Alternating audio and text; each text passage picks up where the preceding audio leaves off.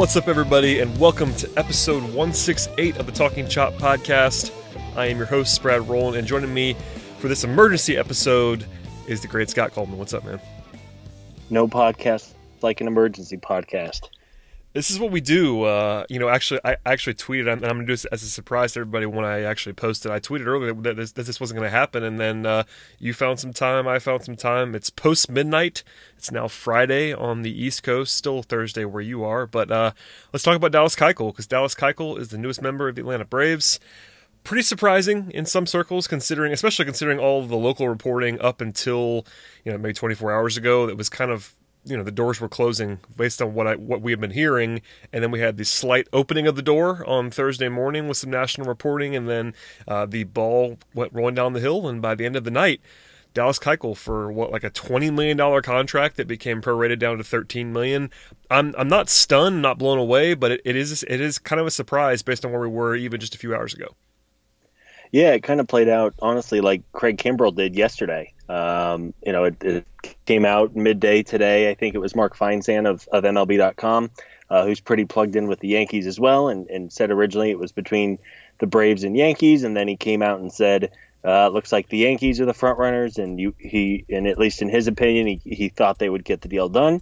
And then all of a sudden, uh, I don't know, around seven or eight o'clock Eastern tonight is when word really started coming down that the Braves were really making a push. So it all escalated pretty quickly. Dave O'Brien was the one who was the first one to report it, so shout out to him, uh, especially in a time when uh, the front office in Atlanta has been so tight-lipped. But yeah, it's it's I don't know if it necessarily is a big surprise, but it's it's a move that I, everybody will certainly welcome, especially with the way the rotation's been a little Jekyll and Hyde lately. Seems like they're either getting seven shutout innings or they're struggling to get four or five innings with with six or seven runs on the board. So uh, a big signing to be clear. It'll be interesting just how long it takes Keuchel to get ready and, and be up in Atlanta, but uh, a big day for the team and, and, credit to them for, for dropping $13 million in the middle of a season.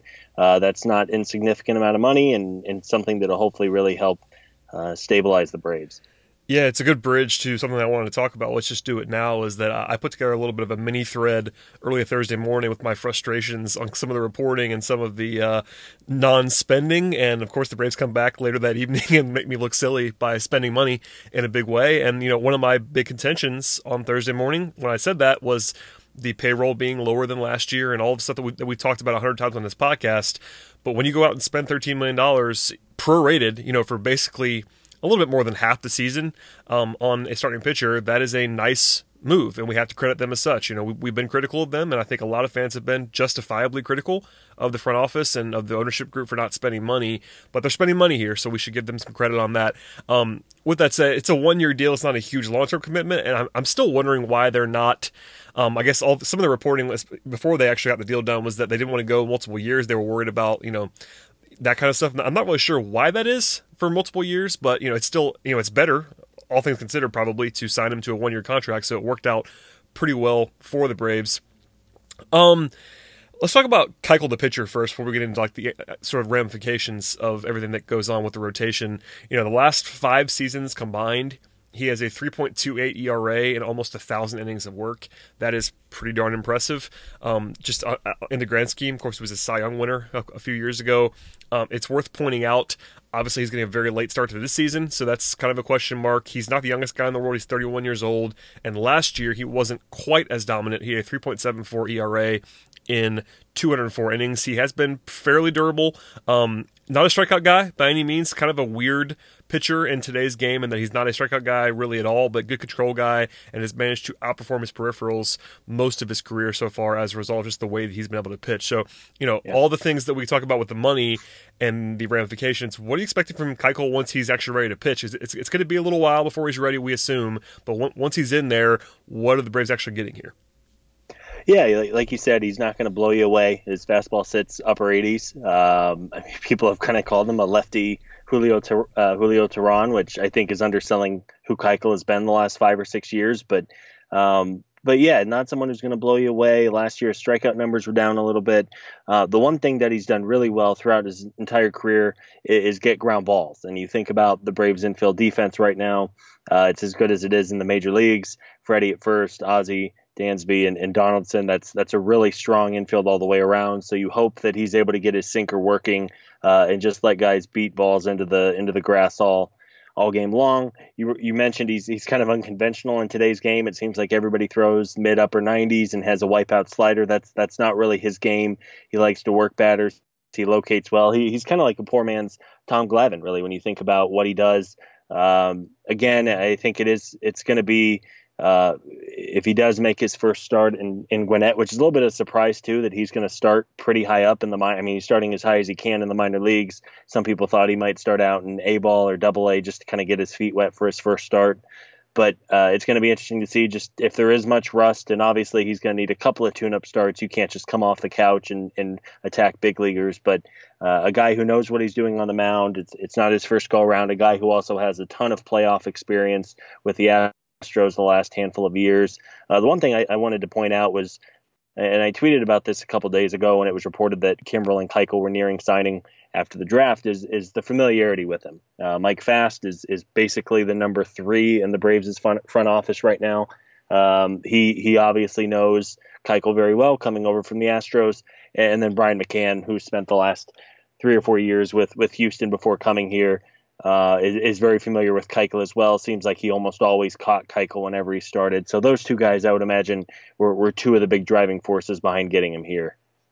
For sure, it's a good thing that you pointed out there, and uh, you know we don't really know unless someone tells us that those guys were like the biggest reason, but that certainly seems to be a potential uh, sort of window into why this came together, when and how it did. I mean, Keuchel you know, last year kind of scares you a little bit, and that the ground ball rate was down from where it was when he was, you know, at his best, um, down to 54% or so.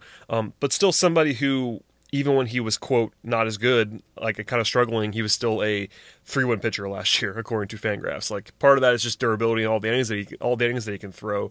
But at the same time, he's a, you know, on paper, obviously we don't know what he's going to look like because he hasn't been pitching. But provided he's himself, and there's no reason to think that he can't be himself. He's an upgrade, obviously, for the Braves rotation, and that's kind of the the big thing we, we talk about now before we uh, wrap this thing up. It's gonna be kind of a short podcast because of the time of day and all the stuff that we're just gonna have basically a one topic podcast. But um, you know, the rotation's been kind of bad recently. Uh, aside from Mike Soroka.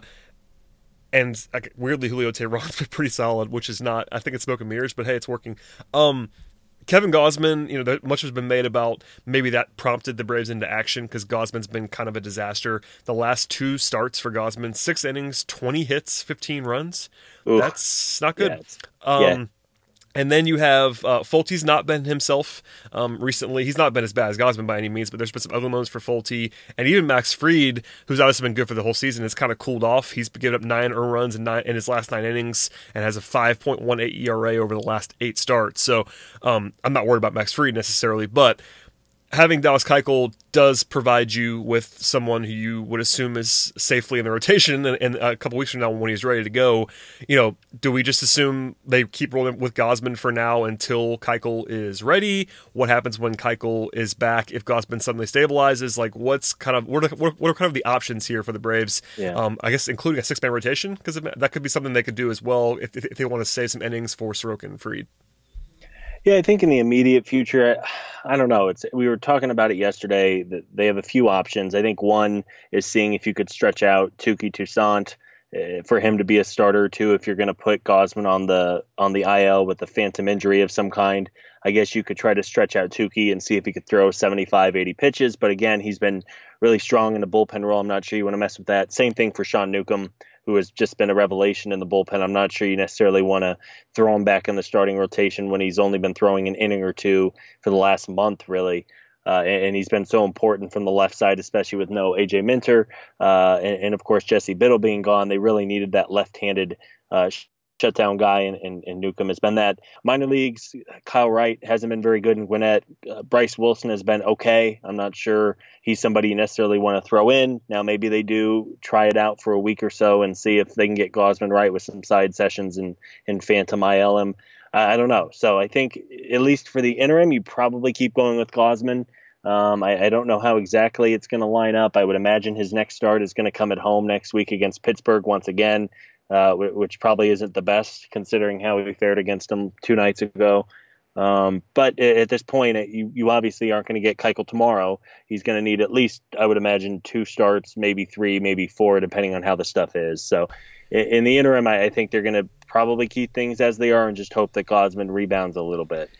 Yeah, that's the weird part here is that just the, the simple logistics of having a guy who hasn't pitched, he's going to take a little bit of time, so you can't just slot him in. You know, Gausman, famously, his peripherals are not as bad as his ERA is, but he's just looked awful in these last two starts. It's not been um, smoke and mirrors. You know, you know, before that, you know, people, including myself, were arguing that Gausman kind of hadn't been as bad as people thought he was. But these last two starts, I, I watched both of them; they were both really bad.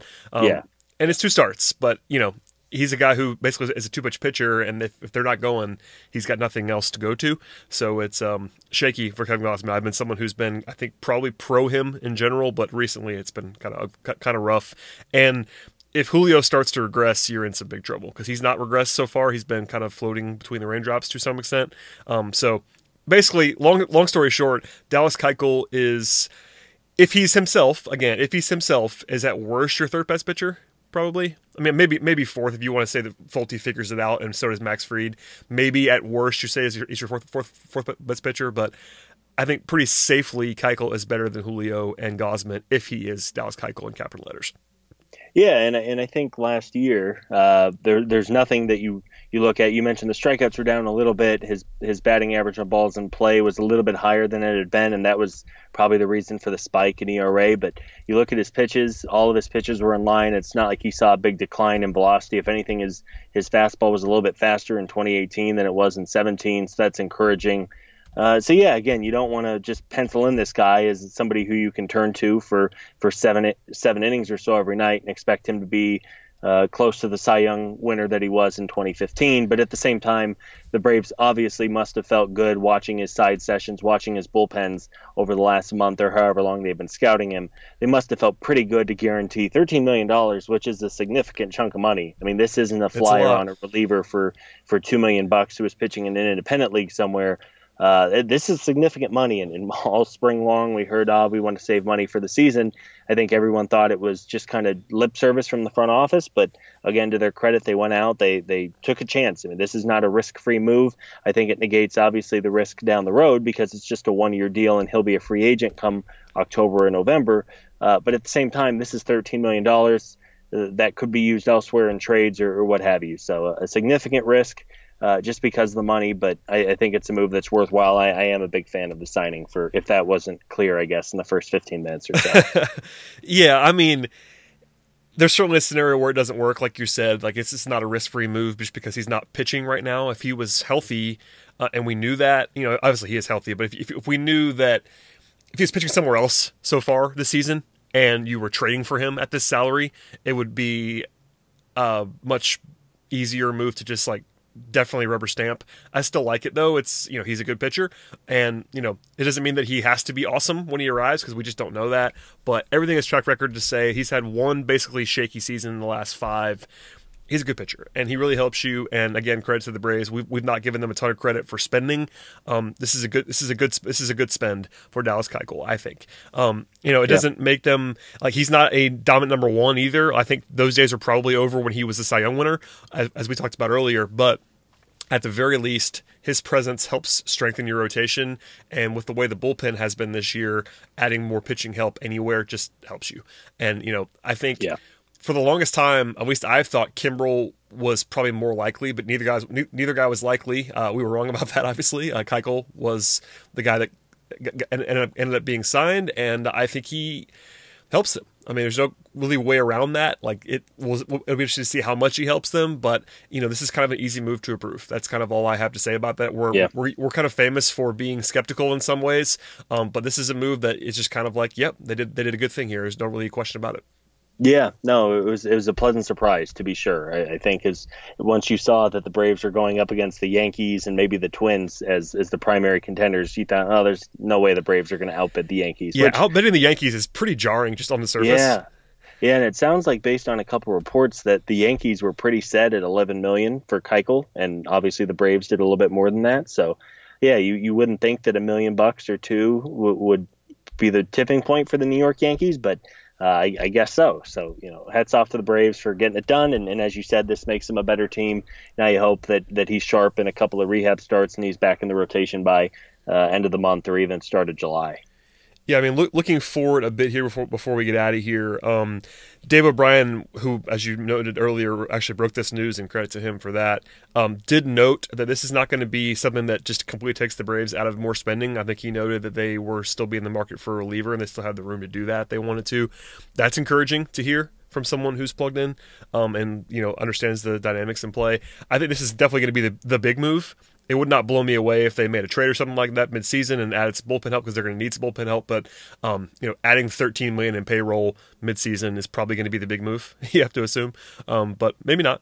And at least at least the door's not completely closed. You know, does this? I guess big picture, does this change your outlook of the team overall? It obviously helps them, but how much to sort of wrap it, sort of wrap this thing up a little bit? How much how much impact does this move have for you in your brain in terms of the bottom line of the season? Well, if you would ask me at the start of the day, I, I, think in my heart of hearts, I would pick the Braves to beat the Phillies for the East and, and beat them by a game or two. So that obviously helps adding Keuchel. Um, it, it, can't hurt in any way, right? I, I do think, no. like you said, um, obviously it, it, limits the, the money they have uh, to spend. But at the same time, generally relief pitchers at the trade deadline because you're only paying for two months or so, and because they're they're generally not making a big salary, even a big salary a, for a, a well-established reliever at ten million dollars or so, you're only going to pay four million or so. Uh, on a prorated basis, if you make a trade, so and, and, many of them are making far less than 10 million. So I, I think it leaves the door open. Um, I, I guess it would probably close the door on adding somebody like Madison Bumgarner or Marcus Stroman, though I guess you never say never. Uh, I mean, but bar- do, barring injury, I think it'd be a pretty a pretty surprising yeah. move if they went and did that now. Yeah, absolutely. But you know, again, if if every team that's in contention at the trade deadline is always looking for bullpen help, even teams with good bullpens usually add a, a reliever or two just because things are going to happen. So just uh, ask the Yankees last year, open. who kept adding more and more and more and more and more guys. The yeah, Yankees I have mean, like it, five closers on their roster. It's pretty funny. Yeah, you should, and, and, that's you know in today's game, it's it's how you how you get to the World Series. Frankly, it's it's why all the recent World Series winners have had really good bullpens. So uh, yeah, I think it leaves the door open for for some relievers, maybe some bench help. You hope everybody stays healthy and they aren't suddenly scrambling for for a position player. But uh, but yeah, a good day all around, and, and certainly helps their chances in the East, uh, especially since they've been neck and neck with the Phillies pretty much all year yeah, most of the projection systems are probably going to have them, you know, not changing too much here. I, I actually, do some work for Sportsline, which is the CBS gambling projection kind of system, and I'm on the email chains, and I got the email that basically said that the projection isn't going to change that much with Keuchel uh, on, on, the Braves, which is which doesn't really surprise me. He's not the kind of guy. He's not like you're not adding Justin Verlander. He's going to be someone who I think is an upgrade, but it might be like over the course of a full season, he might have changed your projection like one win. Like it's not it's not a crazy ad here, considering he's coming in in mid June and probably won't start until almost July. That's about a half season of, of impact, and if he is a yeah. three win if he's a three win pitcher overall, that's about a win and a half, and that still matters, especially yeah. in the playoffs if you get there. But um, and those know, guys don't grow on trees either. You know, oh, for sure. I mean, he's honestly he might be better than Madison Bumgarner. like that's the thing. Like, and, and you're doing it without. I know, I know you're paying him, but it's not your money, so giving up prospect capital to trade for Madison Bumgarner versus just spending Liberty Liberty Media's money for a half season on Dallas Keuchel.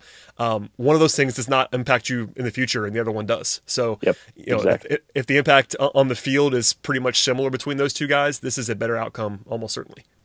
Yeah, I agree completely. And like you said, you hang on to your prospects. You have all your, your assets available to make a trade for for a closer, or a setup guy, who whatever you may need. Come six weeks or so from now, you have everybody available. Absolutely. All right, Scott. I kept you too long already, um, but thank you for joining me on this emergency podcast. You got anything else going on in Bravesland? You, you been writing anything going on? I know we're all we're all kind we're all kind of scrambling. I know Eric's yeah. on vacation or something. I'm going out of town for a uh, less than desirable thing tomorrow, but uh, we're all we're all, all over the place. So you got anything going right now? Uh, I'll be back on the pod with you on on Sunday night. That's the um, plan. Hopefully, hopefully celebrating a, a St. Louis Blues Stanley Cup, which would be pretty cool. Um, and then hopefully the Braves, obviously, the next couple days take care of business against the Marlins because uh, they need to do that.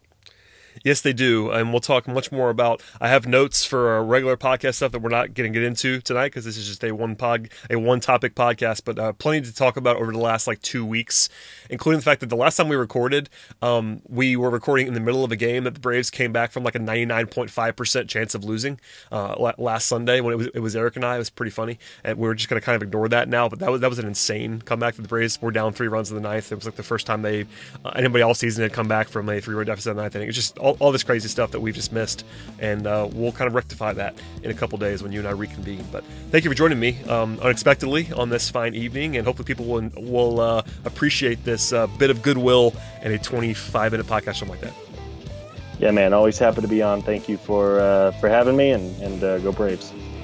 Go Braves indeed. As for everybody else, please subscribe to the pod. We'll be back in a couple of days. Tell your friends, share the podcast, and we'll see you guys then.